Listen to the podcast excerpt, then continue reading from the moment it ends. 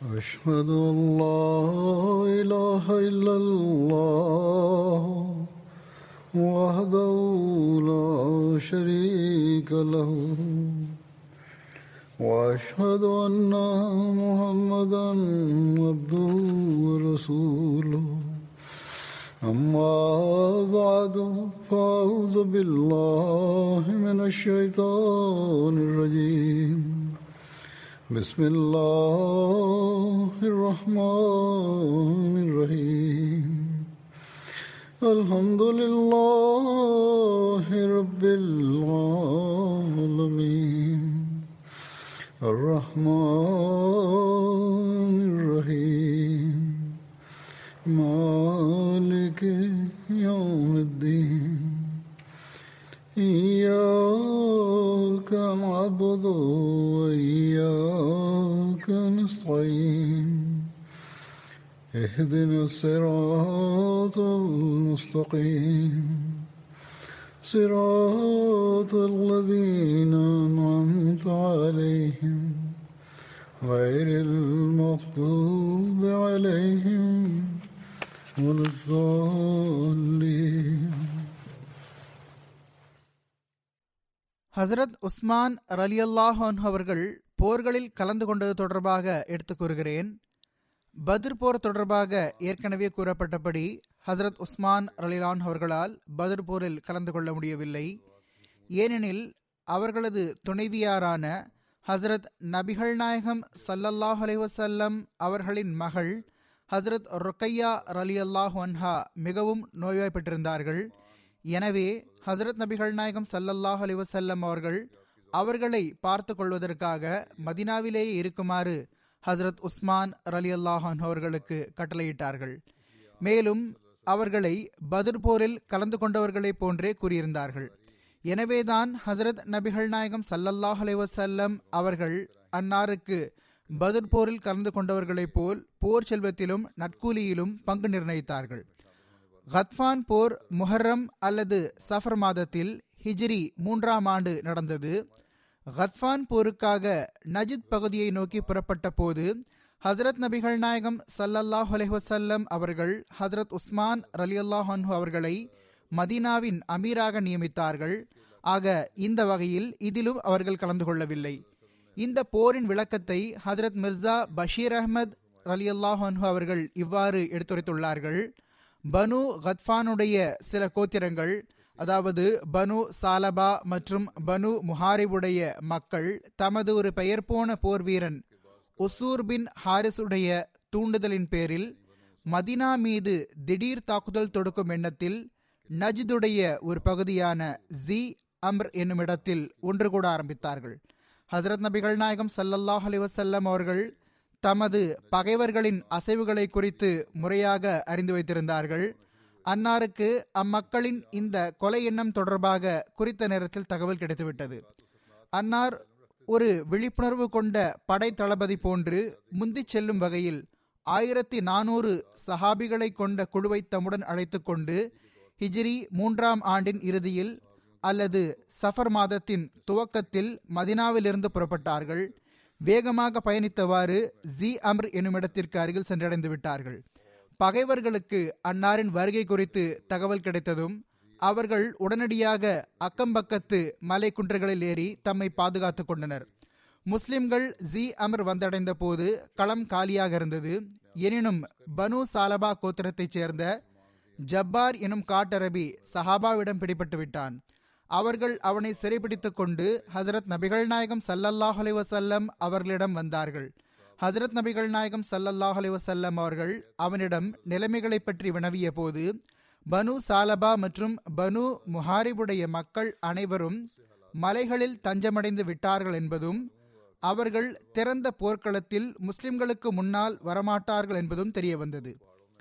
வேறு வழியில்லாமல் ஹசரத் நபிகள் நாயகம் ஸல்லல்லாஹு அலைஹி வஸல்லம் அவர்களுக்கு திரும்பி செல்வதற்கான கட்டளை பிறப்பிக்க நேர்ந்தது. ஆனால் இந்த போருக்கு இந்த அளவு பலன் நிச்சயம் ஏற்பட்டது. அதாவது அச்சமயம் பனு கத்ஃபான் தரப்பிலிருந்து ஏற்பட்டிருந்த ஆபத்து தற்காலிகமாக அகன்றுவிட்டது.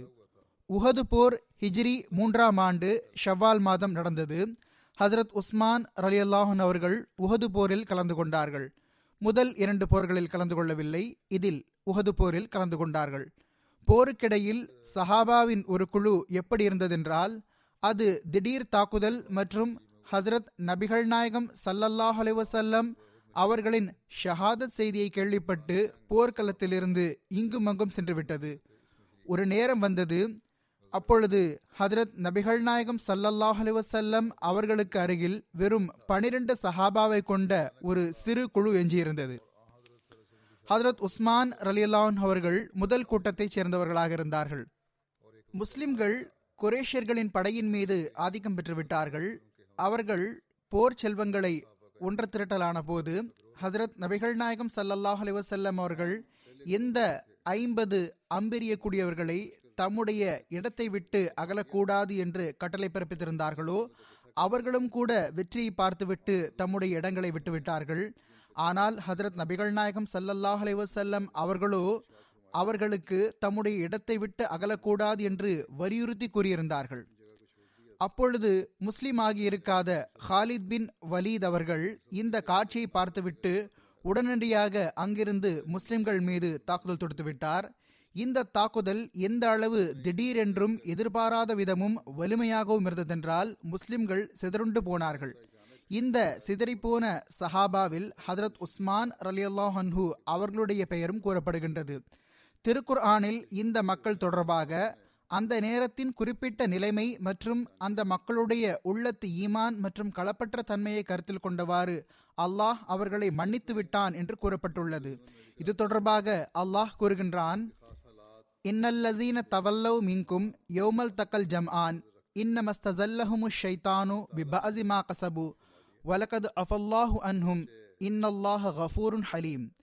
இரு படைகள் நேருக்கு நேர் மோதிக்கொண்ட நாளில் உங்களுள் புறமுதுகு காட்டியவர்களை அவர்களின் செயல்கள் சிலவற்றின் காரணத்தால் ஷைத்தான் நிச்சயமாக இடறி விழ வைக்க நாடினான். இப்பொழுது நிச்சயமாக அல்லாஹ் அவர்களை மன்னித்து விட்டான். நிச்சயமாக அல்லாஹ் மிக்க மன்னிப்பவனும் சகித்து கொள்பவனும் ஆவான். இந்த போருக்கிடையில் முஸ்லிம்களின் இந்த தன்மையை பற்றி எடுத்துரைத்தவாறு ஹஜ்ரத் மிர்சா பஷீர் அஹமத் சாஹிப் எம்ஏ ரலியல்லாஹு அன்ஹு அவர்கள் சீரத் ஹாத்தமுன் நபியின் என்ற நூலில் இவ்வாறு எழுதியுள்ளார்கள். அவர்கள் கூறுகின்றார்கள், குரேஷியர்களின் படை ஏறத்தாழ நாலாபுரத்திலிருந்தும் முற்றுகையிட்டு விட்டிருந்தது. மேலும் அது படிப்படியான தாக்குதல் மூலமாக ஒவ்வொரு கணமும் முஸ்லிம்களை அழுத்திக் கொண்டே சென்றது. இதனாலும் கூட முஸ்லிம்கள் ஒருவேளை சிறிது நேரத்திற்கு பிறகு சுதாரித்து கொண்டிருக்கலாம்.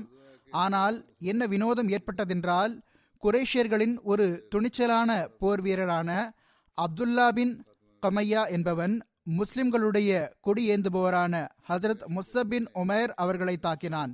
மேலும் தனது வாள் வீச்சினால் அவர்களுடைய கைகளை வெட்டி வீழ்த்து விட்டான். முஸ்அப் அவர்கள் உடனடியாக 2வது கையால் கொடியை ஏந்தி கொண்டு இப்னு கமியாவை எதிர்ப்பதற்காக முன்னோக்கி சென்றார்கள்.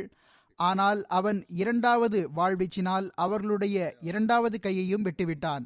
இதனால் முஸ்அப் அவர்கள் தம்முடைய 2 வெட்டுண்ட கைகளை இணைத்து கீழே விழுந்தவாறு இஸ்லாமிய கொடியை தாங்க முயற்சி செய்தார்கள். அதை தன்னுடைய நெஞ்சோடு இணைத்து கொண்டார்கள். அதனால் இப்னு கமியா அவர்கள் மீது 3வது முறை வாள் வீசினான். இம்முறை முஸ்அப் அவர்கள் ஷஹீதாகி கீழே விழுந்து விட்டார்கள். கொடியையோ வேறு ஒரு முஸ்லிம் உடனடியாக முன்னால் வந்து ஏந்தி கொண்டார். முஸ்அப் அவர்களுடைய புறத்தோற்றம் ஹஜ்ரத் நபிகள் நாயகம் ஸல்லல்லாஹு அலைஹி வஸல்லம் அவர்களோடு ஒத்துப்போகக்கூடியதாக இருந்தது. எனவே இப்னு கமியா தான் முஹம்மது ஸல்லல்லாஹு அலைஹி வஸல்லம் அவர்களை கொன்றுவிட்டதாக கருதினான். அல்லது இந்த விஷயம் வெறும் தீங்கிழைக்கக்கூடிய மற்றும் ஏமாற்றக்கூடிய சிந்தனையில் அவன் தரப்பிலிருந்து செய்யப்பட்டிருப்பதற்கும் சாத்தியம் இருக்கிறது. எவ்வாறு இருப்பினும் அவன் முஸ்அப் அவர்கள் ஷஹீதாகி கீழே விழுந்த போது நான் முஹம்மது ஸல்லல்லாஹு அலைஹி வஸல்லம் அவர்களை கொன்றுவிட்டேன் என்று கோஷலிட ஆரம்பித்து விட்டான். இந்த செய்தியால் முஸ்லிம்களிடம் எஞ்சியிருந்த அந்த துணிவும் அகல ஆரம்பித்து விட்டது. மேலும் அவர்களுடைய அந்த கூட்டம் முற்றிலும் சிதறுண்டு போனது. மேலும் பெரும்பாலான சஹாபா பதற்றமடைந்து போர்க்களத்திலிருந்து ஓடிவிட்டார்கள்.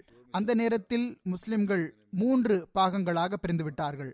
ஒரு குழு எத்தகையதாக இருந்ததென்றால், அது ஹஜ்ரத் நபிகள் நாயகம் ஸல்லல்லாஹு அலைஹி வஸல்லம் அவர்கள் ஷஹீதாகிவிட்டதாக கூறப்பட்ட செய்தியை கேட்டு போர்க்களத்திலிருந்து ஓடிவிட்டிருந்தது.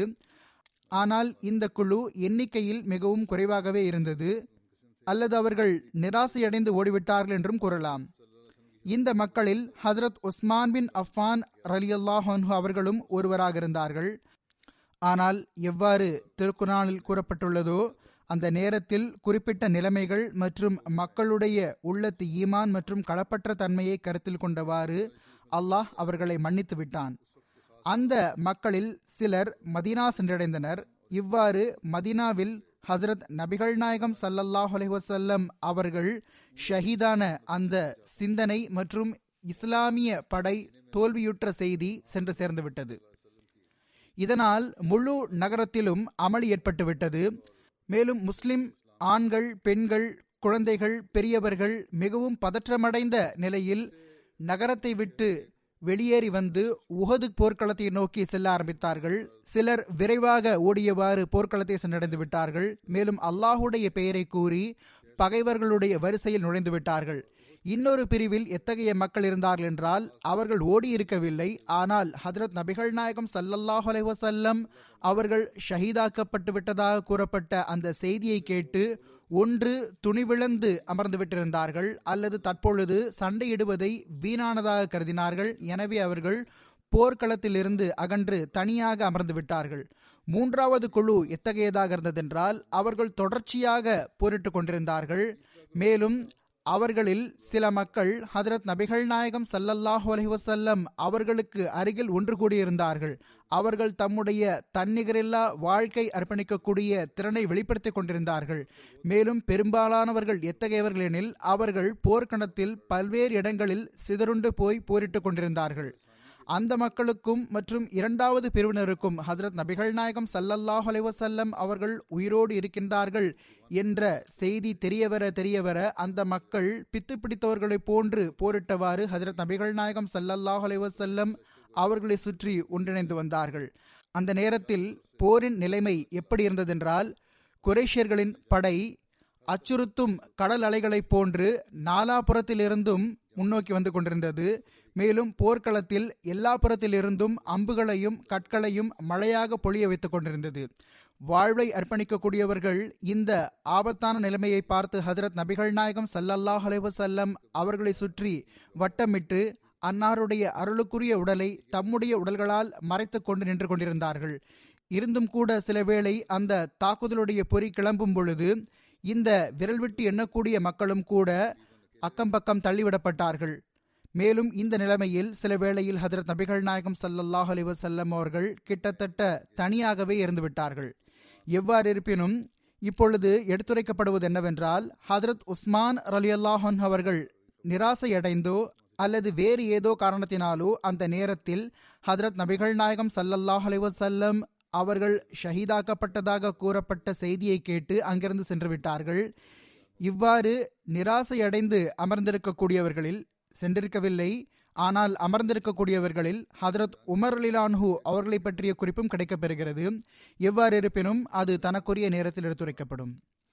இப்பொழுது நான் ஹுதைபியா சந்தர்ப்பத்தில் தூதரை அனுப்புதல் மற்றும் பையத்தே ரிஸ்வான் தொடர்பாக அதில் ஹஜ்ரத் உஸ்மான் ரலியல்லாஹு அன்ஹு அவர்களுடைய பங்களிப்பு என்னவாக இருந்தது, அவர்கள் தொடர்பாக கிடைக்கூடிய அந்த நிகழ்வுகளை பற்றி எடுத்து கூறுகின்றேன். ஹஜ்ரத் நபிகள் நாயகம் ஸல்லல்லாஹு அலைஹி வஸல்லம் அவர்கள் கனவில் அன்னாரும் அன்னாருடைய சஹாபாவும் மிகவும் அமைதியான முறையில் தம்முடைய தலைகளை சிரைத்து கொண்டும் சிலர் முடிகளை கத்தரித்து கொண்டும் பைத்துல்லாவில் நுழைவதாக கண்டார்கள். இந்த கனவின் அடிப்படையில் ஹஜ்ரத் நபிகள் நாயகம் ஸல்லல்லாஹு அலைஹி வஸல்லம் அவர்கள் ஹிஜ்ரி 6ஆம் ஆண்டு தம்முடைய 1400 தோழர்களை உடன் அழைத்து கொண்டு உம்ராவை நிறைவேற்றுவதற்காக மதினாவிலிருந்து புறப்பட்டார்கள். ஹுதைபியா என்ற இடத்தில் அன்னார் முகாமிட்டார்கள். குரேஷியர்கள் ஹஜ்ரத் நபிகள் நாயகம் ஸல்லல்லாஹு அலைஹி வஸல்லம் அவர்களை உம்ராவை நிறைவேற்றுவதிலிருந்து தடுத்தார்கள். இரு பிரிவினர்களுக்கும் மத்தியில் தூதரை அனுப்பக்கூடிய செயல் ஆரம்பமானது. ஹஜ்ரத் நபிகள் நாயகம் ஸல்லல்லாஹு அலைஹி வஸல்லம் அவர்கள் மக்காவின் ஆக்ரோஷமான நிலையை செவியுற்ற போது அன்னார் ஏதாவது ஒரு தாக்கம் ஏற்படுத்தக்கூடிய நபரை மக்காவிற்கு அனுப்பி வைக்க வேண்டும், அவர் மக்காவை சேர்ந்தவராக இருக்க வேண்டும், மேலும் குறைஷியர்களுடைய ஏதாவது கண்ணியத்திற்குரிய கோத்திரத்தோடு தொடர்புடையவராக இருக்க வேண்டும் என்று கூறினார்கள். ஆக ஹஜ்ரத் உஸ்மான் ரலியல்லாஹு தஆலா அன்ஹு அவர்களை இந்த நோக்கத்திற்காக அனுப்பி வைக்கப்பட்டது. ஹஜரத் மிர்சா பஷீர் அஹமத் ரலியல்லாஹு அன்ஹு அவர்கள் இதை குறித்து விளக்கியவற்றிலிருந்து நான் சிறிது எடுத்துரைப்பேன். அன்னார் கூறுகின்றார்கள், ஹஜரத் நபிகள் நாயகம் ஸல்லல்லாஹு அலைஹி வஸல்லம் அவர்கள் ஒரு கனவு பார்த்தார்கள். அந்த கனவில் அன்னார் தன்னுடைய சஹாபாக்களோடு பைத்துல்லாவை தவாஃப் செய்கின்றார்கள். அந்த நேரத்தில் ஜூகாதா மாதம் மிகவும் அருகில் இருந்தது. அது அறியாமை காலகட்டத்திலும் கூட அந்த அருளுக்குரிய 4 மாதங்களில் ஒன்றாக கருதப்பட்டது. அவற்றில் எல்லாவிதமான சண்டை சச்சரவுகளும் தடை செய்யப்பட்டிருந்தது. ஆக ஒருபுறம் அன்னார் இந்த கனவை பார்த்தார்கள். மறுபுறம் இது எப்படிப்பட்ட நேரமாக இருந்ததென்றால், முழு அரபு நாட்டிலும் போருக்கான தொடர் நிறுத்தப்பட்டு அமைதி ஏற்பட்டுவிட்டிருந்தது. இது ஹஜ்ஜுடைய நாட்களாக இருக்கவில்லை. அப்பொழுது வரை இஸ்லாத்தில் ஹஜ் முறையாக நிர்ணயிக்கப்பட்டிருக்கவில்லை. ஆனாலும் ஹானா காபாவை வலம் வரக்கூடியது எல்லா நேரத்திலும் நிகழக்கூடியதாக இருந்தது. அன்னார் இந்த கனவை கண்ட பிறகு தம்முடைய சஹாபாக்களுக்கு உம்ராவுக்காக ஆயத்தப்படுத்திக் கொள்ளுமாறு வலியுறுத்தினார்கள். இந்த சந்தர்ப்பத்தில் அன்னார் தம்முடைய சஹாபாக்களில் இந்த ஒரு அறிவிப்பையும் செய்தார்கள். அதாவது, இந்த பயணத்தில் எந்த போர் ரீதியான எதிர்ப்பும் நம்முடைய நோக்கமல்ல, மாறாக வெறும் அமைதியான முறையில் மார்க்க இபாதத்தை நிறைவேற்றுவது நம்முடைய நோக்கமாகும்.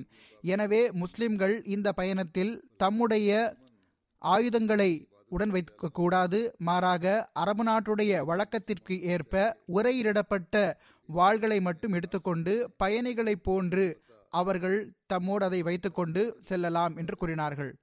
அத்துடன் அன்னார் மதீனாவுக்கு அக்கம்பக்கத்தில் இருக்கக்கூடிய வெளிப்படையாக முஸ்லிம்களுடன் இருந்த காட்டரபி மக்களுக்கும் நீங்களும் எங்களோடு உம்ராவை நிறைவேற்றுவதற்காக செல்லுங்கள் என்று வலியுறுத்தினார்கள். ஆனால் அந்தோ பரிதாபம், மிகவும் சொற்பமான எண்ணிக்கை, அதாவது பெயரளவில் இருக்கக்கூடிய மக்களை தவிர முஸ்லிம் என்று அழைக்கப்படக்கூடிய அந்த பலவீனமான ஈமானை கொண்ட காட்டரபிகள், மதினாவின் அக்கம்பக்கத்தில் இருந்தவர்கள், ஹஜ்ரத் நபிகள் நாயகம் ஸல்லல்லாஹு அலைஹி வஸல்லம் அவர்களோடு புறப்பட மறுத்துவிட்டார்கள். ஏனென்றால் முஸ்லிம்களுடைய நியத் உம்ராவை தவிர வேறு எதுவும் இல்லை என்றாலும் குறைஷியர்கள் எந்நிலையிலும் முஸ்லிம்களை தடுத்து நிறுத்துவார்கள், இவ்வாறு போரின் நிலைமை உருவாகும் என்று அவர்கள் எண்ணினார்கள். மேலும் இந்த போர் மக்காவிற்கு அருகிலும் மதினாவிலிருந்து தொலைவிலும் நடைபெறும். எனவே எந்த ஒரு முஸ்லிமும் தப்பி திரும்பி வர முடியாது என்று அவர்கள் புரிந்தார்கள். இதனால் அவர்கள் அச்சப்பட்டு அதில் கலந்து கொள்ளவில்லை. எந்நிலையிலும் ஹஜ்ரத் நபிகள் நாயகம் ஸல்லல்லாஹு அலைஹி வஸல்லம் அவர்கள் 1400க்கும் மேற்பட்ட சஹாபாக்களை ஒன்று திரட்டி கொண்டு ஹிஜ்ரி 6ஆம் ஆண்டு ஜூகாதா மாதத்தின் துவக்கத்தில் திங்கட்கிழமையன்று காலை நேரத்தில் மதினாவிலிருந்து புறப்பட்டார்கள். இந்த பயணத்தில் அன்னாருடைய துணைவியார் ஹஜ்ரத் உம்மே சலமா ரலியல்லாஹு அன்ஹா அவர்கள் அன்னாருக்கு பயண துணையாக இருந்தார்கள். மேலும் மதினாவுடைய அமீராக அன்னார் நுமைலா பின் அப்துல்லா அவர்களையும் மற்றும் இமாமு சலாத்தாக கண் பார்வை இழந்த அப்துல்லா பின் உம்மே மக்தூம் அவர்களையும் நிர்ணயித்து சென்றார்கள்.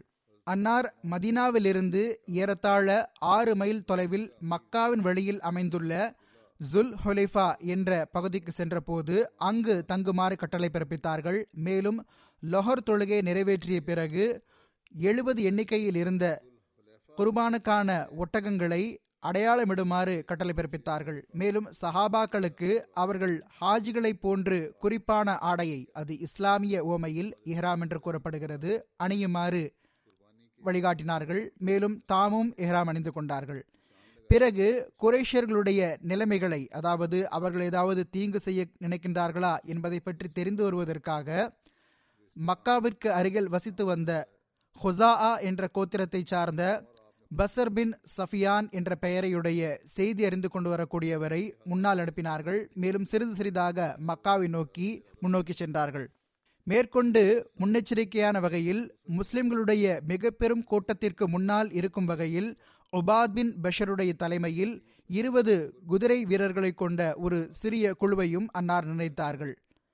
அன்னார் சில நாட்களின் பயணத்திற்கு பிறகு மக்காவிலிருந்து ஏறத்தாழ 2 மன்சில் தொலைவில் இருக்கக்கூடிய அஸ்ஃபான் என்ற இடத்தை அடைந்த போது, 1 மன்சில் 9 மைல் தூரம் என்று கூறப்படுகிறது, அன்னாருடைய செய்தி அறிவிக்கக்கூடியவர் திரும்பி வந்து அன்னாருக்கு, மக்காவுடைய குறைஷியர்கள் மிகவும் உத்வேகத்தில் இருக்கின்றார்கள், அவர்கள் தங்களை தடுத்து நிறுத்துவதற்கு உறுதியான எண்ணம் கொண்டிருக்கின்றார்கள், எதுவரை என்றால் அவர்களில் சிலர் தன்னுடைய உத்வேகத்திலும் காட்டுமிராண்டித்தனத்தை வெளிப்படுத்துவதற்காகவும் சிறுத்தைகளின் தோலை அணிந்திருக்கின்றார்கள். மேலும் போருக்கான உறுதியான எண்ணம் கொண்டு எந்நிலையிலும் முஸ்லிம்களை தடுத்து நிறுத்துவதற்கான எண்ணம் கொண்டிருக்கிறார்கள் என்ற தகவலை தெரியப்படுத்தினார். குறைஷியர்கள் தம்முடைய சில உயிரை அர்ப்பணிக்கக்கூடிய வீரர்களுடைய ஒரு குழுவை அந்த நேரத்தில் முஸ்லீமாகி இருக்காத ஹாலித் பின் வலீத் அவர்களுடைய தலைமையில் முன்னோக்கி அனுப்பி வைத்திருந்தது என்பதும் தெரிய வந்தது. மேலும் இந்த படைக்குழு அப்பொழுது முஸ்லிம்களுக்கு அருகில் சென்றடைந்திருந்தது. இந்த படைக்குழுவில் அபூ ஜஹலுடைய மகன் இக்ரமா போன்றவர்களும் கலந்து கொண்டிருந்தனர். ஹதரத் நபிகள் நாயகம் ஸல்லல்லாஹு அலைஹி வஸல்லம் அவர்கள் இந்த செய்தியை செவியுற்ற போது எதிரே மோதுதலிலிருந்து தவிர்ந்திருக்கக்கூடிய நோக்கத்தில் சஹாபாக்களுக்கு மக்காவுடைய புகழ்பெற்ற வழியை விட்டுவிட்டு வலதுபுறமாக முன்னோக்கி செல்லுமாறு கட்டளை பிறப்பித்தார்கள். ஆக முஸ்லிம்கள் ஒரு நெருக்கடியான மற்றும் ஒரு குறுகிய பாதையில் கடல் பக்கமாக முன்னோக்கி செல்ல ஆரம்பித்தார்கள். அப்பொழுது ஹதரத் நபிகள் நாயகம் ஸல்லல்லாஹு அலைஹி வஸல்லம் அவர்கள் அந்த வழியில் சென்றவாறு ஹுதைபியாவுக்கு அருகில் சென்று சேர்ந்தார்கள். அது மக்காவிலிருந்து ஒரு மன்சில், அதாவது 9 மைல் தொலைவில் இருந்தது. ஹுதைபியாவுடைய பள்ளத்தாக்கில் இருந்து மக்காவுடைய பள்ளத்தாக்கு ஆரம்பமாகிறது. அங்கு அல் குஸ்ஸு என்ற பெயரையுடைய பல போர்களில் நபிகள் நாயகம் ஸல்லல்லாஹு அலைஹி வஸல்லம் அவர்களுக்கு பயன்பட்ட அன்னாருடைய ஒட்டகம் திடீரென்று கால்களை பரப்பிக்கொண்டு தரையில் அமர்ந்துவிட்டது. எழுப்பிய பிறகும் அது எழுந்த பாடில்லை. சஹாபாக்கள் ஒருவேளை இது கலைத்து விட்டது போலும் என்று கூறினர். ஆனால் ஹதரத் நபிகள் நாயகம் ஸல்லல்லாஹு அலைஹி வஸல்லம் அவர்கள் இல்லை இல்லை, இது கலைத்து விடவில்லை, மேலும் இவ்வாறு கலைத்துவிட்டு அமர்வது இதனுடைய வழக்கத்திலும் இல்லை என்று கூறினார்கள். மாறாக உண்மை என்னவென்றால், எந்த இறைவன் யானை கூட்டத்தினருடைய யானையை மக்காவிற்குள் நுழைவதிலிருந்து தடுத்து வைத்திருந்தானோ அவனேதான் இந்த ஒட்டகத்தையும் தடுத்து வைத்திருக்கின்றான். அந்த இறைவன் மீது ஆணையாக மக்கத்து குறைஷியர்கள் கண்ணியத்திற்குரிய இடத்திற்கு கண்ணியம் வழங்குவதற்காக என்னிடம் என்ன கோரிக்கை வைத்தாலும் நான் அதனை ஏற்றுக்கொள்வேன் என்று கூறினார்கள். இதற்கு பிறகு அன்னார் தன்னுடைய ஒட்டகத்தை எழுமாறு குரல் கொடுத்தார்கள். மேலும் இறைவனுடைய வல்லமையால் இம்முறை அது உடனடியாக எழுந்து செல்ல தயாராகிவிட்டது. அப்பொழுது அன்னார் அதை ஹுதைபியா பகுதியின் எல்லையை நோக்கி அழைத்து சென்றார்கள். அங்கு இருக்கக்கூடிய ஒரு நீரூற்றுக்கு அருகில் அந்த ஒட்டகத்திலிருந்து கீழே இறங்கினார்கள். அந்த இடத்திலேயே முகாமிடுமாறு சஹாபாக்களுக்கு அன்னார் கட்டளை பிறப்பித்தார்கள். பிறகு குறைஷியர்களோடு சமரசத்திற்கான பேச்சுவார்த்தை எவ்வாறு ஆரம்பமானது என்பது பற்றி இங்கு குறிப்பு வருகின்றது. ஹதரத் நபிகள் நாயகம் ஸல்லல்லாஹு அலைஹி வஸல்லம் அவர்கள் ஹுதைபியா பகுதியை அடைந்ததும் அந்த பகுதியின் நீரூற்றுக்கு அருகில் அன்னார் முகாமிட்டார்கள்.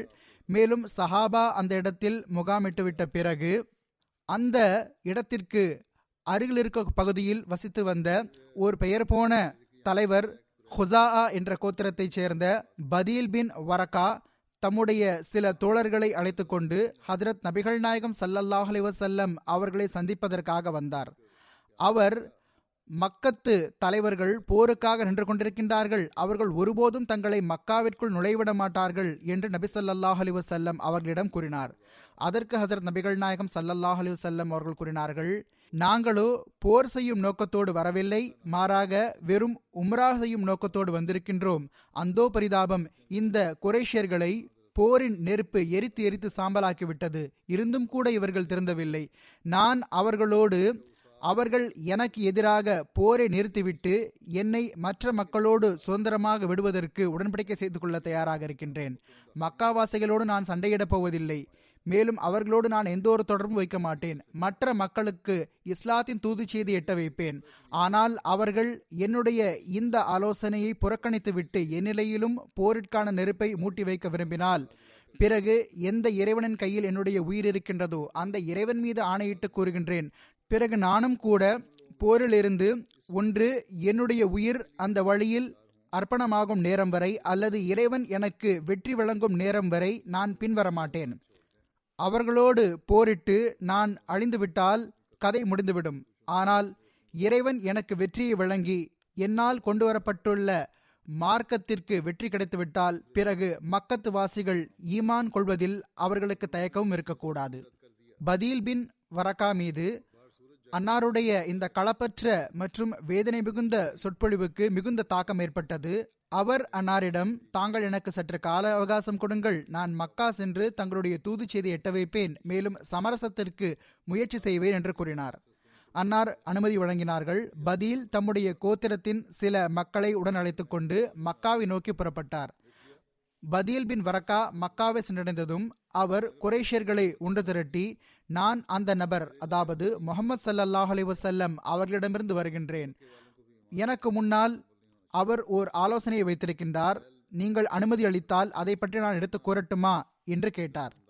அதை கேட்ட குறைஷியர்களின் சில உத்வேகமான மற்றும் பொறுப்பற்ற மக்கள், அந்த நபருடைய எந்த பேச்சையும் நாங்கள் கேட்பதற்கு தயாராக இல்லை என்று கூறினர். ஆனால் கருத்து செறிவுள்ள மற்றும் அறிவுள்ள மக்கள், எந்த ஆலோசனையாக இருந்தாலும் சரி, அதை எங்களுக்கு கூறுங்கள் என்றார்கள். ஆக பதீல் ஹஜரத் நபிகள் நாயகம் ஸல்லல்லாஹு அலைஹி வஸல்லம் அவர்கள் எடுத்துரைத்த அந்த ஆலோசனையை கூறினார். இதனால் சகீஃப் கோத்திரத்தைச் சேர்ந்த மிகவும் தாக்கம் கொண்ட ஒரு தலைவர், உர்வா பின் மஸ்ஊத் என்ற பெயரையுடையவர், தற்சமயம் மக்காவில் இருந்தவர், எழுந்து நின்றார். அவர் பண்டைய அரபு நாட்டு வழக்கத்தின்படி குறைஷியர்களை பார்த்து, குறைஷியர்களே, உங்களுடைய தந்தையின் இடத்தில் நான் இல்லையா என்று கேட்டார். அவர்கள் ஆம் என்றனர். பிறகு அவர், நீங்கள் என்னுடைய மகன்களை போன்று இல்லையா என்று கேட்டார். அவர்கள் ஆம் என்றனர். பிறகு உர்வா, உங்களுக்கு என் மீது நம்பிக்கையின்மை இருக்கிறதா என்று கேட்டார். குறைஷியர்கள் இல்லை என்றனர். இதை கேட்டு அவர், என்னுடைய கருத்து என்னவென்றால், அந்த நபர், அதாவது முகமது ஸல்லல்லாஹு அலைஹி வஸல்லம் அவர்கள் உங்களுக்கு முன்னால் ஓர் உன்னதமான விஷயத்தை எடுத்து வைத்திருக்கின்றார். நீங்கள் அவருடைய ஆலோசனை ஏற்றுக்கொள்ள வேண்டும். எனக்கு நீங்கள் அனுமதி அளித்தால் நான் உங்கள் தரப்பில் இருந்து முகமது ஸல்லல்லாஹு அலைஹி வஸல்லம் அவர்களிடம் சென்று பேச்சுவார்த்தை நடத்துகிறேன் என்று கூறினார்.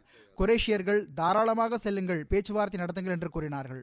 அவர் ஹஜரத் நபிகள் நாயகம் ஸல்லல்லாஹு அலைஹி வஸல்லம் அவர்களுடைய சபையை அடைந்த போது அங்கு ஓர் ஆன்மாவை உலுக்கக்கூடிய காட்சியை அவர் கண்டார்.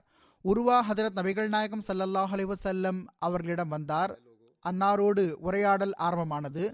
அன்னார் அவருக்கு முன்னால் தாம் ஏற்கனவே பதீல் பின் வரக்காவுக்கு முன்னால் ஆற்றியிருந்த அதே சொற்பொழிவை ஆற்றினார்கள். உர்வா அடிப்படையில் ஹஜரத் நபிகள் நாயகம் ஸல்லல்லாஹு அலைஹி வஸல்லம் அவர்களுடைய கருத்தோடு ஒருமித்திருந்தார். ஆனால் குறைஷியர்கள் தரப்பில் இருந்து தூதுத்துவத்திற்கான உரிமையை நிறைவேற்றவும் மற்றும் அவர்களுடைய ஹக்கில் அதிகமான நிபந்தனைகளை பதிய வைக்கவும் அவர் விரும்பிக் கொண்டிருந்தார். உர்வா அன்னாரோடு பேச்சுவார்த்தையை முடித்த பிறகு குறைஷியர்களை நோக்கி திரும்பி சென்று விட்டார். சென்ற உடனேயே குறைஷியர்களை பார்த்து, மக்களே, நான் உலகத்தில் பல பயணங்களை மேற்கொண்டிருக்கின்றேன், பல பேரரசர்களுடைய அவைகளில் கலந்து கொண்டிருக்கின்றேன். கைசர், கிஸ்ரா மற்றும் நஜ்ஜாஷி போன்ற அரசர்களுக்கு முன்னால் நான் படைக்குழுவாக ஆஜராகி இருக்கின்றேன். ஆனால் இறைவன் மீது ஆணையாக, எவ்வாறு முகமது ஸல்லல்லாஹு அலைஹி வஸல்லம் அவர்களுடைய சஹாபிகள் முகமது ஸல்லல்லாஹு அலைஹி வஸல்லம் அவர்களுக்கு கண்ணியம் வழங்க நான் கண்டேனோ, இதுபோன்று வேறு எவ்விடத்திலும் நான் கண்டதில்லை என்று கூறினார். இதற்கு பிறகு அவர் ஹஜ்ரத் நபிகள் நாயகம் ஸல்லல்லாஹு அலைஹி வஸல்லம் அவர்களுடைய சபையில் தான் கண்ட அனைத்து விஷயங்களையும் காட்சிகளையும் எடுத்து கூறினார். இறுதியில் அவர், நான் பிறகு உங்களுக்கு முஹம்மது ஸல்லல்லாஹு அலைஹி வஸல்லம் அவர்களுடைய ஆலோசனை ஒரு நியாயமான ஆலோசனை, அதனை ஏற்றுக்கொள்ள வேண்டும் என்றே ஆலோசனை வழங்குகிறேன் என்றார். உர்வாவுடைய இந்த உரையாடலை கேட்டு பனு கனானாவுடைய கோத்திரத்தைச் சேர்ந்த ஒரு தலைவர் ஹலீஸ் பின் அல்கமா என்பவர் குறைஷியர்களிடம், நீங்கள் விரும்பினால் நான் முஹம்மது ஸல்லல்லாஹு அலைஹி வஸல்லம் அவர்களிடம் செல்கின்றேன் என்று கூறினார். அவர்கள் ஆம், தாராளமாக செல்லுங்கள் என்றார்கள். ஆக இவர் ஹுதைபியாவிற்கு சென்றார். அங்கு ஹஜரத் நபிகள் நாயகம் ஸல்லல்லாஹு அலைஹி வஸல்லம் அவர்கள் அவரை தொலைவிலிருந்து வரக்கண்டு சஹாபாக்களிடம், இதோ ஒரு நபர் வருகிறார் அல்லவா, இவர் எப்படிப்பட்ட கோத்திரத்தைச் சேர்ந்தவர் என்றால் அவர்கள் குர்பானி கொடுக்கக்கூடிய காட்சிகளை விரும்பக்கூடியவர்கள் என்று கூறினார்கள். உடனடியாக, நீங்கள் உங்களுடைய குர்பானி கொடுக்கக்கூடிய விலங்குகளை ஒன்றிணைத்து அவருக்கு முன்னால் கொண்டு வாருங்கள், அதன் மூலம் நாம் எந்த நோக்கத்தோடு வந்திருக்கிறோம் என்பது அவருக்கு தெரிய வரட்டும், உணர்ச்சி ஏற்படட்டும் என்று கூறினார்கள். ஆக சஹாபா தமது குர்பானிக்கான விலங்குகளை ஓட்டியவாறு தக்பீர் முழக்கங்களை உயர்த்தியவாறு அவருக்கு முன்னால் ஒன்று கூடினார்கள். இந்த காட்சியை அவர் பார்த்தபோது, சுபஹானல்லா சுபஹானல்லா, இவர்களோ ஹாஜிகள், இவர்களை பைத்துல்லாவை தவாஃப் செய்வதிலிருந்து நாம் ஒருபோதும் தடுக்க முடியாது என்று கூறினார். ஆக அவர் விரைவாக குறைஷியர்களிடம் திரும்ப சென்று, நான் முஸ்லிம்களை தமது விலங்குகளின் கழுத்தில் குர்பானிக்கான மாலையை அணிய வைத்திருக்க கண்டேன், மேலும் அவற்றில் அவர்கள் குர்பானுக்கான அடையாளமிட்டிருக்க கண்டேன் என்று கூறினார். ஆக எவ்வகையிலும் அவர்களை காபாவை வலம் வருவதிலிருந்து தடுப்பது முறையாகாது என்று அவர் கூறினார். குறைஷியர்களில் அந்த நேரத்தில் சிதறல் தன்மை உருவாகியிருந்தது. மக்களின் இரண்டு குழுக்கள் உருவாகி கொண்டிருந்தன. ஒரு குழு எந்நிலையிலும் முஸ்லிம்களை திருப்பி அனுப்பி வைக்க வேண்டும் என்று பிடிவாதம் பிடித்துக் கொண்டிருந்தது. மேலும் போர் சிந்தனையில் அது உறுதியாக நிலை பெற்றிருந்தது. ஆனால் இன்னொரு குழு அதை தன்னுடைய தொன்மையான மத வழக்கத்திற்கு புறம்பானதாக கருதி அச்சமடைந்து கொண்டிருந்தது. மேலும் ஏதாவது ஒரு கண்ணியத்திற்குரிய உடன்படிக்கைக்காக ஆசை கொண்டிருந்தது. எனவே இந்த தீர்மானம் தள்ளி போய்கொண்டே இருந்தது. இந்த சந்தர்ப்பத்தில் அரபு நாட்டைச் சேர்ந்த முக்ரஸ் பின் ஹஃபஸ் என்ற பெயரையுடைய ஒரு தலைவன் குரேஷியர்களிடம், என்னை செல்ல விடுங்கள், நான் தீர்மானத்திற்கான வழியை கொண்டு வருவேன் என்று கூறினான். குரேஷியர்கள், சரி நீயே முயற்சித்து பார் என்று கூறினார்கள்.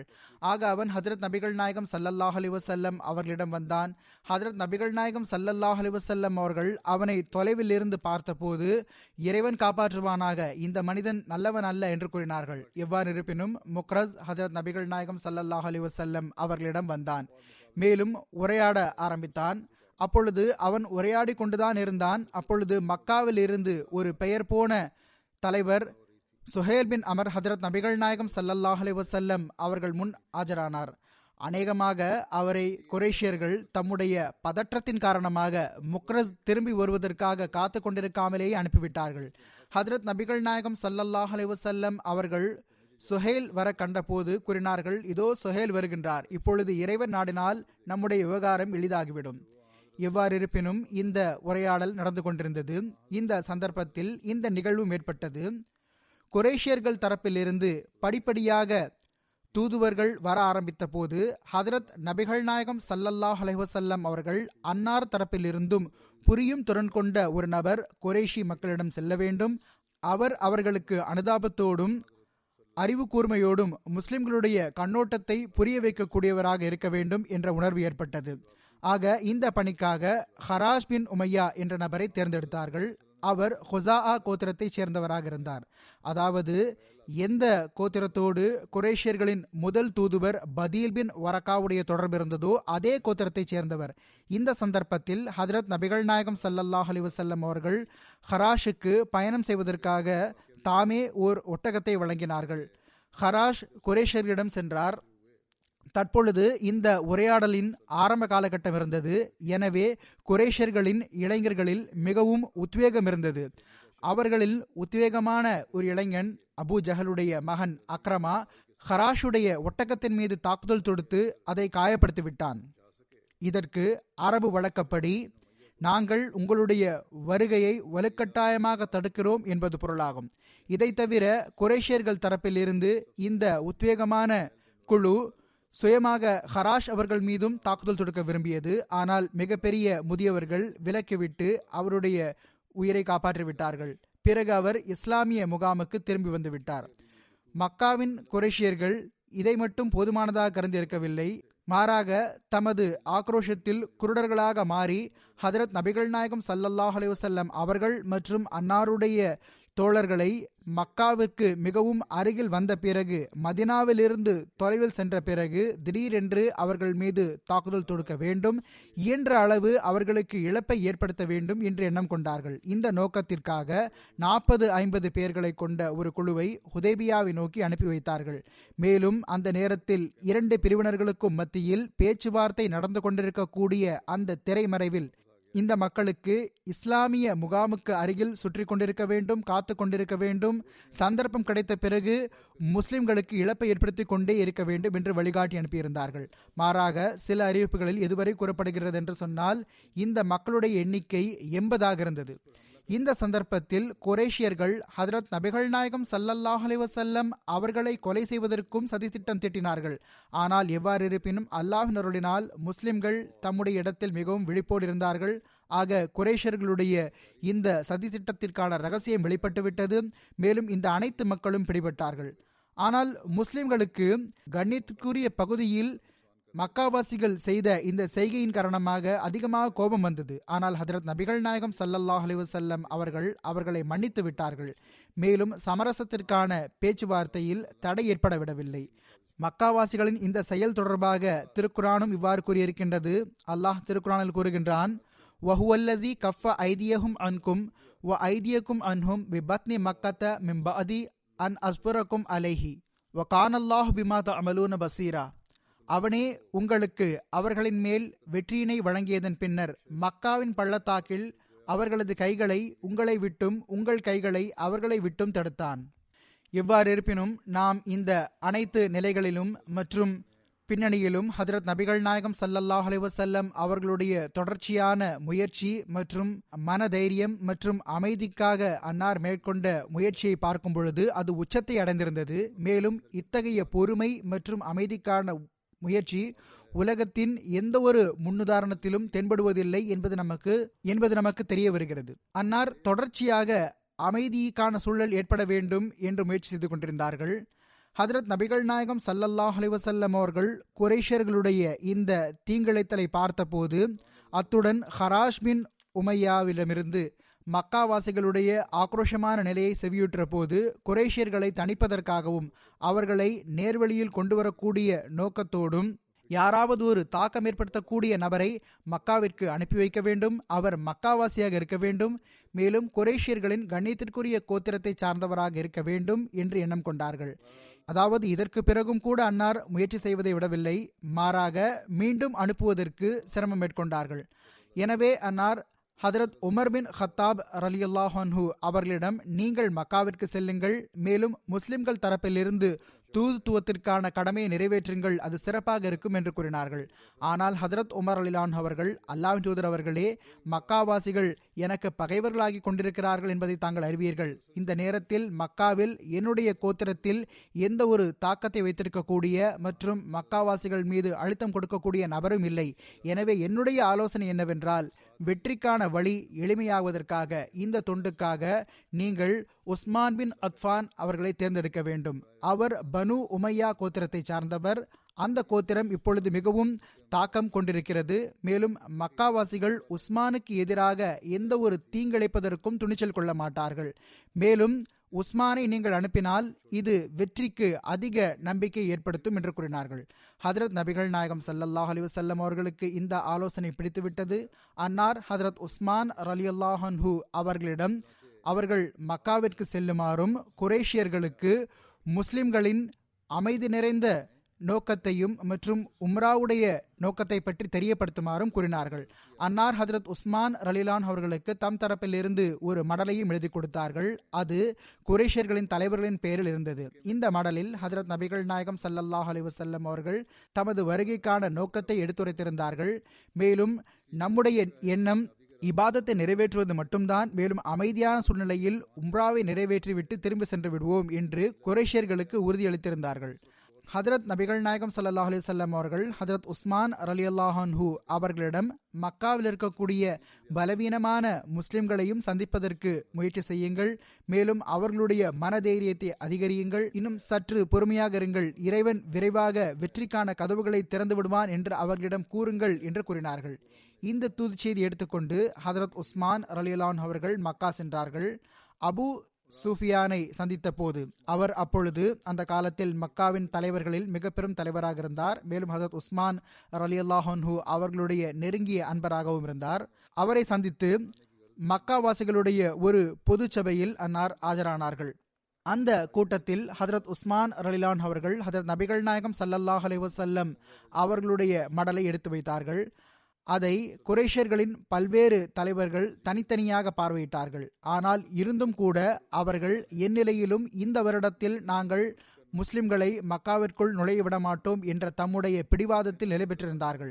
ஹதரத் உஸ்மான் ரலியல்லாஹு அன்ஹு அவர்கள் அழுத்தம் கொடுத்த போது, குறைஷியர்கள், உங்களுக்கு அதிக ஆர்வம் இருந்தால் நாங்கள் தனிப்பட்ட முறையில் உங்களுக்கு பைத்துல்லாவை வலம் வருவதற்கு சந்தர்ப்பம் அளிப்போம், ஆனால் இதைவிட அதிகம் வழங்க மாட்டோம் என்று கூறினார்கள். ஹதரத் உஸ்மான் ரலியல்லாஹு அன்ஹு அவர்கள், நபிகள் நாயகம் ஸல்லல்லாஹு அலைஹி வஸல்லம் அவர்களோ மக்காவிற்கு வெளியில் தடுக்கப்பட்டு நான் தவாஃப் செய்வதா, இது முடியாது என்று கூறினார்கள். ஆனால் எவ்வாறு இருப்பினும் எவ்வகையிலும் குறைஷியர்கள் ஒப்புக்கொள்ளவில்லை. இறுதியில் ஹதரத் உஸ்மான் ரலியல்லாஹு அன்ஹு அவர்கள் நிராசையடைந்து திரும்பி செல்லலான போது, அந்த சந்தர்ப்பத்தில் மக்காவின் தீங்கிழைக்கக்கூடிய மக்களுக்கு ஒரு தீங்கிழைக்கும் யோசனை வந்தது. அவர்கள் அநேகமாக இவ்வாறு நமக்கு சமரசத்தில் அதிகமாக பலனளிக்கக்கூடிய நிபந்தனைகள் கிடைக்கப்பெறும் என்ற எண்ணத்தில் ஹதரத் உஸ்மான் ரலிலான் அவர்களையும் அவர்களுடைய தோழர்களையும் மக்காவிலேயே தடுத்துவிட்டார்கள். இதனால் முஸ்லிம்களுக்கு மத்தியில் மக்காவாசிகள் ஹதரத் உஸ்மான் ரலிலான் அவர்களை கொன்றுவிட்டார்கள் என்ற வதந்தி பரவிவிட்டது. இந்த செய்தி ஹதரத் நபிகள் நாயகம் ஸல்லல்லாஹு அலைஹி வஸல்லம் அவர்களை அடைந்த போது அன்னாருக்கு கடுமையான கோபமும் வேதனையும் ஏற்பட்டது. அப்பொழுது அன்னார் அந்த இடத்தில் பைத்தே ரிஸ்வான் என்ற உறுதிமொழியை பெற்றார்கள். இது தொடர்பாக எழுதப்பட்டுள்ளது. இந்த செய்தி ஹுதைபியாவை சென்றடைந்ததும் முஸ்லிம்களுக்கு கடுமையான உத்வேகம் ஏற்பட்டது. ஏனென்றால் ஹதரத் உஸ்மான் ரலியல்லாஹு அன்ஹு அவர்கள் ஹதரத் நபிகள் நாயகம் ஸல்லல்லாஹு அலைஹி வஸல்லம் அவர்களின் மருமகனும் கண்ணியத்திற்குரிய சஹாபாக்களில் ஒருவராகவும் இருந்தார்கள். மேலும் மக்காவிலிருந்து இஸ்லாமிய அரசு தூதுவராக நியமிக்கப்பட்டு அனுப்பியிருந்தார்கள். மேலும் இந்த நாட்களும் கூட கண்ணியத்திற்குரிய மாதத்தின் நாட்களாகும், கண்ணியத்திற்குரிய மாதமாகும். சுயமே மக்காவும் கண்ணியத்திற்குரிய பகுதியாகும். ஆக ஹதரத் நபிகள் நாயகம் ஸல்லல்லாஹு அலைஹி வஸல்லம் அவர்கள் உடனடியாக அனைத்து முஸ்லிம்களையும் இந்த அறிவிப்பை செய்து ஒரு கருவேல மரத்தின் கீழ் ஒன்றிணைத்து விட்டார்கள். எல்லா சஹாபாக்களும் ஒன்று கூடிய பிறகு இந்த செய்தியை பற்றி எடுத்துரைத்தவாறு, இந்த தகவல் சரியானதென்றால் இறைவன் மீதானையாக உஸ்மானுக்காக பழி வாங்காதவரை நாம் இந்த இடத்தை விட்டு அகலமாட்டோம் என்று கூறினார்கள். பிறகு அன்னார் சஹாபாக்களிடம், நீங்கள் என்னுடைய கை மீது கைகளை வைத்து இஸ்லாமிய பையத்தின் வழிமுறைக்கு ஏற்ப உங்களில் ஒருவர் கூட புறமுதுகிட்டு செல்ல மாட்டார், மேலும் தன்னுடைய உயிரை பணயம் வைப்பார், மேலும் எந்த வகையிலும் தம்முடைய இடத்தை விடமாட்டார் என்று உறுதிமொழி எடுத்துக்கொள்ளுங்கள் என்று கூறினார்கள். இந்த அறிவிப்பின் பேரில் சஹாபாக்கள் பையத்திற்காக எந்த அளவு முந்தியெடுத்து சென்றார்கள் என்றால், ஒருவர் இன்னொருவரை தாண்டியவாறு சென்றார்கள். மேலும் இந்த 1500 முஸ்லிம்கள், அப்பொழுது இதுதான் முஸ்லிம்களுடைய மொத்த எண்ணிக்கையாக இருந்தது அந்த இடத்தில். ஆக இந்த மக்கள் ஒவ்வொருவரும் தம்முடைய அன்பிற்குரிய எஜமானோருடைய கையில் ஒரு வகையில் 2வது முறை விற்று போனார்கள்.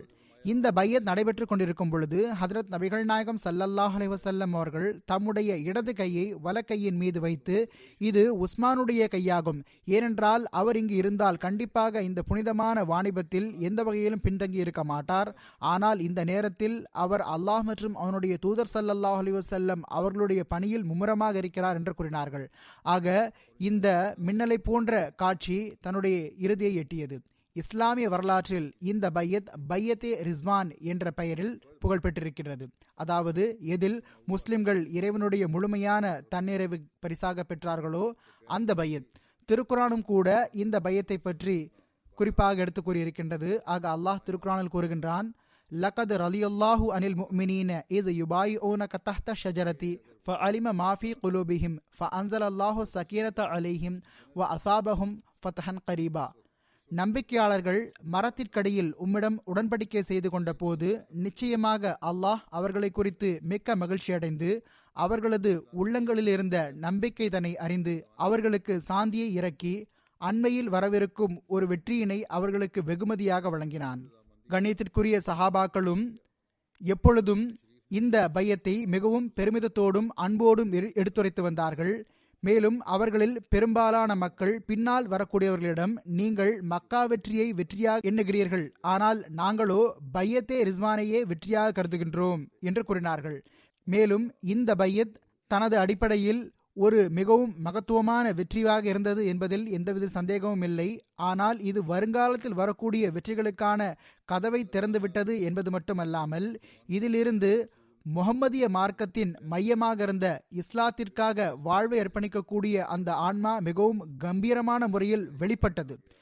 மேலும் இஸ்லாத்திற்காக மாய்த்து கொள்ளக்கூடியவர்கள் தம்முடைய செயலால் அவர்கள் தூதர் மற்றும் அந்த தூதர் ஸல்லல்லாஹு அலைஹி வஸல்லம் அவர்களால் கொண்டு வரப்பட்டுள்ள உண்மைக்காக ஒவ்வொரு களத்திலும், மேலும் ஒவ்வொரு களத்தின் ஒவ்வொரு அடியிலும் வாழ்க்கை மற்றும் மரணத்தின் வாணிபத்திற்காக ஆயத்தமாக இருக்கிறார்கள் என்பதை வெளிப்படுத்தி காட்டிவிட்டார்கள். இதனால் கண்ணியத்திற்குரிய சஹாபாக்கள் பையத்தே ரிஸ்வான் தொடர்பாக எடுத்துரைத்தவாறு, இந்த பையத் மரணத்திற்கான வாக்குறுதியாக இருந்தது. அதாவது இந்த பையத்தில் ஒவ்வொரு முஸ்லிமும் இஸ்லாத்திற்காக, இஸ்லாத்தின் கண்ணியத்திற்காக தன்னுடைய உயிரோடு விளையாடுவதில் பின்தங்கி இருக்கவில்லை என்று கூறி வந்தார்கள். இந்த பையத்துடைய சிறப்பம்சம் என்னவென்றால், இந்த உறுதிமொழி தற்காலிகமான உணர்வோடு தற்காலிகமான உத்வேகத்தில் பெறப்பட்ட ஒரு உறுதிமொழி அல்ல, மாறாக இது உள்ளத்தின் ஆழத்தின் ஓசையாக இருந்தது. அதற்கு பின்னால் முஸ்லிம்களின் ஒட்டுமொத்த ஆற்றலின் மையப்புள்ளி ஒன்றிணைந்திருந்தது. குறைஷியர்களுக்கு இந்த பையத்தை பற்றிய தகவல் கிடைத்த போது அவர்கள் அச்சமடைந்து விட்டார்கள். அவர்கள் ஹதரத் உஸ்மான் ரலிலான் அவர்களையும் அவர்களுடைய தோழர்களையும் விடுவித்து மட்டும் விடவில்லை, மாறாக தம்முடைய தூதுவர்களிடம், எப்படியாவது முஸ்லிம்களிடம் நீங்கள் உடன்படிக்கை செய்து கொள்ளுங்கள், ஆனால் கண்டிப்பாக இந்த வருடத்திற்கு பதிலாக இனிவருங்காலங்களில் அவர்கள் உம்ராவை நிறைவேற்ற வேண்டும் என்ற நிபந்தனையை வைத்துவிடுங்கள் என்று வழிகாட்டினார்கள். எவ்வாறு இருப்பினும் இந்த வருடம் திரும்பி சென்றுவிட வேண்டும் என்று கூறினார்கள். மறுபுறம் ஹதரத் நபிகள் நாயகம் ஸல்லல்லாஹு அலைஹி வஸல்லம் அவர்கள் ஆரம்பத்திலிருந்தே, நான் இந்த சந்தர்ப்பத்தில் கண்ணியத்திற்குரிய மாதத்தின் கண்ணியம் மற்றும் பைத்துல்லாவுடைய கண்ணியத்திற்கு எதிராக எந்த ஒரு விஷயத்தையும் செய்ய மாட்டேன் என்று உறுதி பூண்டிருந்தார்கள். அல்லாஹும் அன்னாருக்கு இந்த சந்தர்ப்பத்தில் குறைஷர்களோடு செய்யப்படக்கூடிய இந்த சமரசம் வருங்காலத்தின் வெற்றிகளுக்கு வழித்தடமாக அமையும் என்று நற்செய்தி வழங்கியிருந்தான். எனவே இரு தரப்பில் சார்பாகவும் இந்த சூழல் சமரசத்திற்கான மிகவும் உன்னதமான ஒரு சூழலாக இருந்தது. மேலும் இந்த சூழலில் சுஹைல் பின் அமர் ஹதரத் நபிகள் நாயகம் ஸல்லல்லாஹு அலைஹி வஸல்லம் அவர்களை வந்தடைந்தார். அவரை பார்த்த உடனேயே ஹதரத் நபிகள் நாயகம் ஸல்லல்லாஹு அலைஹி வஸல்லம் அவர்கள், இப்பொழுது விவகாரம் எளிமையாவதாக தென்படுகிறது என்று கூறினார்கள். சமரசத்திற்கான பேச்சுவார்த்தை ஆரம்பமானது. சுஹைல் பின் அமர் ஹதரத் நபிகள் நாயகம் ஸல்லல்லாஹு அலைஹி வஸல்லம் அவர்களுக்கு முன்னால் வந்தார். அன்னார் அவரை பார்த்தவுடனேயே, ஏற்கனவே கூறப்பட்டது போன்று, சுஹைல் வருகின்றார், இப்பொழுது இறைவன் நாடினால் விவகாரம் எளிமையாகிவிடும் என்று கூறினார்கள். எவ்வாறு இருப்பினும் சுஹைல் வந்தார். அவர் வந்தவுடனேயே ஹதரத் நபிகள் நாயகம் ஸல்லல்லாஹு அலைஹி வஸல்லம் அவர்களிடம், வாருங்கள், நீண்ட விவகாரங்களை போகவிடுங்கள், நாம் உடன்படிக்கை செய்து கொள்ளலாம் என்று கூறினார். ஹதரத் நபிகள் நாயகம் ஸல்லல்லாஹு அலைஹி வஸல்லம் அவர்கள், நாங்களும் தயாராக இருக்கிறோம் என்று உரைத்தவாறு தம்முடைய செயலாளரான ஹதரத் அலி ரலிலான் அவர்களை வரவழைத்தார்கள். இந்த உடன்படிக்கைக்கான நிபந்தனைகள் இவ்வாறு எழுதப்பட்டன. ஹதரத் நபிகள் நாயகம் ஸல்லல்லாஹு அலைஹி வஸல்லம் அவர்களும் அன்னாருடைய தோழர்களும் இந்த வருடம் திரும்பி சென்றுவிட வேண்டும். இனிவரும் வருடத்தில் அவர்கள் மக்காவில் வந்து உம்ராவிற்கான அம்சங்களை நிறைவேற்ற வேண்டும். ஆனால் உரையிலிடப்பட்ட வாளை தவிர வேறு எந்த ஒரு ஆயுதத்தையும் உடன் வைத்திருக்க கூடாது. மக்காவில் 3 நாட்களுக்கு மேல் தங்கக்கூடாது. மக்காவாசிகளில் யாராவது ஒரு ஆண் அவர் முஸ்லீம் ஆகிவிட்டாலும் சரி, மதினா சென்றால் ஹதரத் நபிகள் நாயகம் ஸல்லல்லாஹு அலைஹி வஸல்லம் அவர்கள் அவருக்கு மதினாவில் தஞ்சமளிக்க கூடாது, திருப்பி அனுப்பிவிட வேண்டும். ஆனால் யாராவது ஒரு முஸ்லிம் மதினாவை விட்டுவிட்டு மக்கா வந்துவிட்டால் அவர் திருப்பி அனுப்பப்பட மாட்டார். ஆக ஒரு அறிவிப்பின்படி மக்காவாசிகள் யாராவது ஒருவர் தம்முடைய வழி, அதாவது காப்பாளருடைய அனுமதியின்றி மதினாவிற்கு வந்தால் அவரை திருப்பி அனுப்பிவிட வேண்டும் என்று இருந்தது. அரபு நாட்டு கோத்திரங்களில் எந்த கோத்திரத்தினர் விரும்புகின்றாரோ அவர்கள் முஸ்லிம்களோடும், எந்த கோத்திரத்தினர் விரும்புகின்றாரோ அவர்கள் மக்காவாசிகளோடும் தோழமை கொள்ளலாம். இந்த உடன்படிக்கை தற்பொழுது 10 ஆண்டுகளுக்காக இருக்கும். இந்த காலகட்டத்தில் குறைஷியர்கள் மற்றும் முஸ்லிம்களுக்கு மத்தியில் போர் நிறுத்தி வைக்கப்பட்டிருக்கும் என்றிருந்தது. இந்த உடன்படிக்கைக்கு 2 பிரதிகள் தயாரிக்கப்பட்டன. மேலும் சாட்சியாளர்களாக 2 தரப்பிலிருந்தும் பல்வேறு கண்ணியத்திற்குரியவர்கள் அதில் கையொப்பமிட்டார்கள். முஸ்லிம்கள் தரப்பிலிருந்து கையொப்பமிடக்கூடியவர்களில் ஹசரத் அபூபக்கர் ரலியல்லாஹு அன்ஹு, ஹசரத் உமர் ரலியல்லாஹு அன்ஹு, ஹசரத் உஸ்மான் ரலிலான் அவர்களும் அந்த தருணத்தில் மக்காவிலிருந்து திரும்ப வந்து விட்டிருந்தார்கள். அதாவது குறைஷியர்கள் அவர்களை பிடித்து வைத்திருந்தார்கள் அல்லவா, அவர்கள் அந்த நேரத்தில் விட்டுவிட்டிருந்தார்கள். ஆக அவர்களும் கூட அந்த உடன்படிக்கையை கையெழுத்திட்டார்கள். Abdul Rahman bin Auf, Saad bin Abi Waqqas மற்றும் அபு உபைதா ஆகியோரும் கையொப்பமிட்டார்கள். உடன்படிக்கை நிறைவேறிய பிறகு சுஹைல் பின் அமர் அந்த உடன்படிக்கையின் ஒரு பிரதியை எடுத்துக்கொண்டு மக்காவாசிகளை நோக்கி சென்று விட்டார். மேலும் இன்னொரு பிரதி ஹதரத் நபிகள் நாயகம் ஸல்லல்லாஹு அலைஹி வஸல்லம் அவர்களிடமே இருந்தது.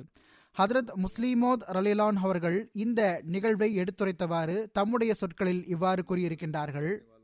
சுற்றுப்புறங்களில் உள்ள மக்கள் மக்கத்தினர்களிடம், இந்த மக்கள் தவாஃப் செய்வதற்காகத்தான் வந்திருக்கிறார்கள், நீங்கள் அவர்களை ஏன் தடுக்கின்றீர்கள் என்று வலியுறுத்தி கூறினார்கள்.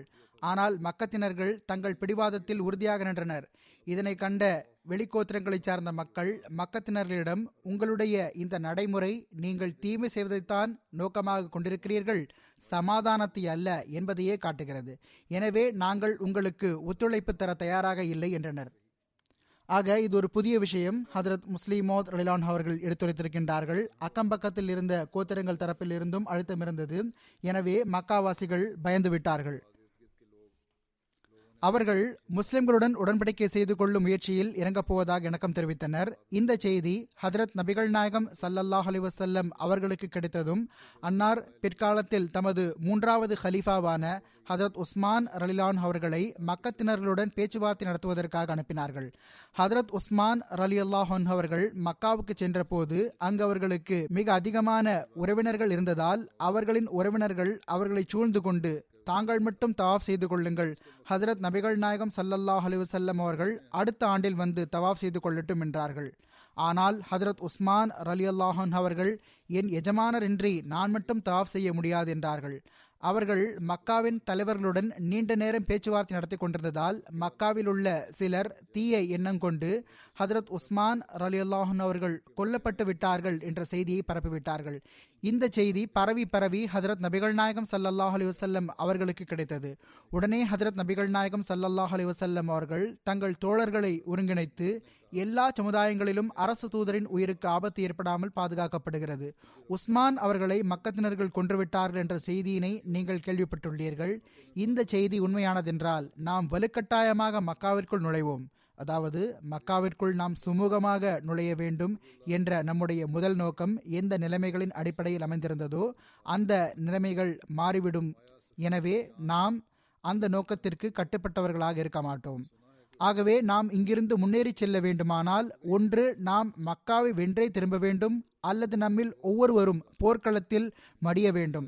இவ்வாறு சபதம் செய்து கொள்ள ஆயத்தமாக இருப்பவர்கள் என்னிடம் பையத் உறுதிமொழி செய்யுங்கள் என்று கூறினார்கள். ஹதரத் நபிகள் நாயகம் ஸல்லல்லாஹு அலைஹி வஸல்லம் அவர்கள் அறிவித்ததும் அவர்களுடன் சென்றிருந்த 1500 பயணிகளும் 1500 போர் வீரர்களாக மாறிவிட்டனர். அவர்கள் பித்து பிடித்தவர்களாக முண்டியடித்து கொண்டு மற்றவர்களுக்கு முன்னதாக ஹதரத் நபிகள் நாயகம் ஸல்லல்லாஹு அலைஹி வஸல்லம் அவர்களின் கையில் பையத் செய்ய முயன்றனர். இந்த பையத் முழு இஸ்லாமிய வரலாற்றில் பெரும் முக்கியத்துவம் வகிக்கிறது. இது மரத்தின் உறுதிமொழி என்று அழைக்கப்படுகிறது. ஏனெனில் இந்த பையத் வாங்கப்பட்ட போது ஹசரத் நபிகள் நாயகம் ஸல்லல்லாஹு அலைஹி வஸல்லம் அவர்கள் ஒரு மரத்தின் கீழ் அமர்ந்திருந்தார்கள். மேலும் இந்த பையத்தில் கலந்து கொள்ளக்கூடியவர்களில் கடைசி மனிதர் இந்த உலகத்தில் உயிரோடு இருக்கும் வரை அவர் மிகவும் பெருமிதத்தோடு இந்த விஷயத்தை எடுத்துரைத்து வந்தார். ஏனெனில் அந்த 1500 பேரில் ஒருவர் கூட அந்த உறுதிமொழியினை எடுத்துக்கொள்ள தவறவில்லை. அதாவது பகைவர்கள் இஸ்லாமிய தூதரை கொன்றுவிட்டார்கள் என்றால் இன்று 2 சூழ்நிலைகளில் ஒன்றை கட்டாயம் செய்தே ஆக வேண்டும். ஒன்று, இன்று மாலைக்குள் அவர்கள் மக்காவை வென்று விடுவார்கள், அல்லது இன்று மாலைக்குள் போர்க்களத்தில் அவர்கள் கொல்லப்பட்டு விடுவார்கள். முஸ்லிம்கள் இந்த உறுதிமொழியை எடுத்து முடித்ததும் ஹதரத் உஸ்மான் ரலிலான் அவர்கள் திரும்பி வந்துவிட்டார்கள். அவர்கள், மக்கத்தினர் இந்த ஆண்டு நம்மை உம்ரா செய்ய அனுமதிக்க மாட்டார்கள், ஆனால் அவர்கள் அடுத்த ஆண்டு அனுமதி தர இசைந்துள்ளார்கள், இதற்காக உடன்படிக்கை செய்ய தங்களுடைய பிரதிநிதிகளை அவர்கள் நியமித்துள்ளனர் என்றார்கள். ஹசரத் உஸ்மான் ரலிலான் அவர்கள் வந்த சிறிது நேரத்திற்கு பிறகு மக்காவின் ஒரு தலைவர் சுஹேல் என்பவர் உடன்படிக்கை செய்து கொள்வதற்காக ஹதரத் நபிகள் நாயகம் ஸல்லல்லாஹு அலைஹி வஸல்லம் அவர்களிடம் வந்தார். ஆக இந்த உடன்படிக்கை எழுதப்பட்டது. ஹதரத் உஸ்மான் ரலிலான்ஹு அவர்களை பற்றிய இந்த குறிப்பு தொடர்ந்து கொண்டிருக்கிறது. இனி வருங்காலங்களிலும் எடுத்துரைக்கப்படும் இன்ஷா அல்லா தாலா. இப்பொழுது நான் துவாக்களின் புறம் கவனமூட்ட விரும்புகின்றேன். பாகிஸ்தானின் நிலைமைக்காக குறிப்பாக துவா செய்யுங்கள். வீடுகளின் 4 சுவர்களுக்குள்ளும் இப்பொழுது அவர்கள் பாதுகாப்பாக இல்லை, தம்முடைய இடத்திலும் அவர்கள் பாதுகாப்பாக இல்லை. எல்லா இடத்திலும் மௌலவிகள் கூற கேட்டு காவலர்கள் சென்றடைந்து விடுகின்றார்கள். சில நல்லியல்புடைய காவலர்கள் இத்தகையவர்களாகவும் இருக்கின்றார்கள். அவர்கள், எங்களுடைய அனுதாபங்கள் உங்களோடு இருக்கின்றன, ஆனால் நாங்கள் என்ன செய்யட்டும், எங்கள் மீது அழுத்தம் இருக்கிறது, எங்களுடைய அதிகாரிகள் என்ன சொல்கிறார்களோ அதை நாங்கள் செய்ய வேண்டியிருக்கிறது என்று கூறுகிறார்கள். ஆக அல்லாஹ் இப்படிப்பட்ட தீய இயல்புடைய அதிகாரிகளிடமிருந்து நம்மை காப்பாற்றுவானாக, நாட்டை காப்பாற்றுவானாக. ஒவ்வொரு அகமதிக்கும் சுதந்திரமான முறையில் மற்றும் பாதுகாப்பான வழிமுறையில் தன்னுடைய நாட்டில் வசிப்பதற்கான தௌஃபீக் வழங்குவானாக. குறிப்பாக துவா செய்து கொண்டே இருங்கள் இன்ஷா அல்லாஹ். இந்த துவாக்கள் தொடர்ந்து கொண்டே இருந்தால் நாம் எதிரிகளுடைய மிகவும் படிப்பினைக்குரிய முடிவை கண்கூடாக பார்ப்போம் இன்ஷா அல்லாஹ். அல்லாஹ் நமக்கு துவாக்களை செய்வதற்கு நல்வாய்ப்பினை வழங்குவானாக, அவற்றை ஏற்றும் கொள்வானாக.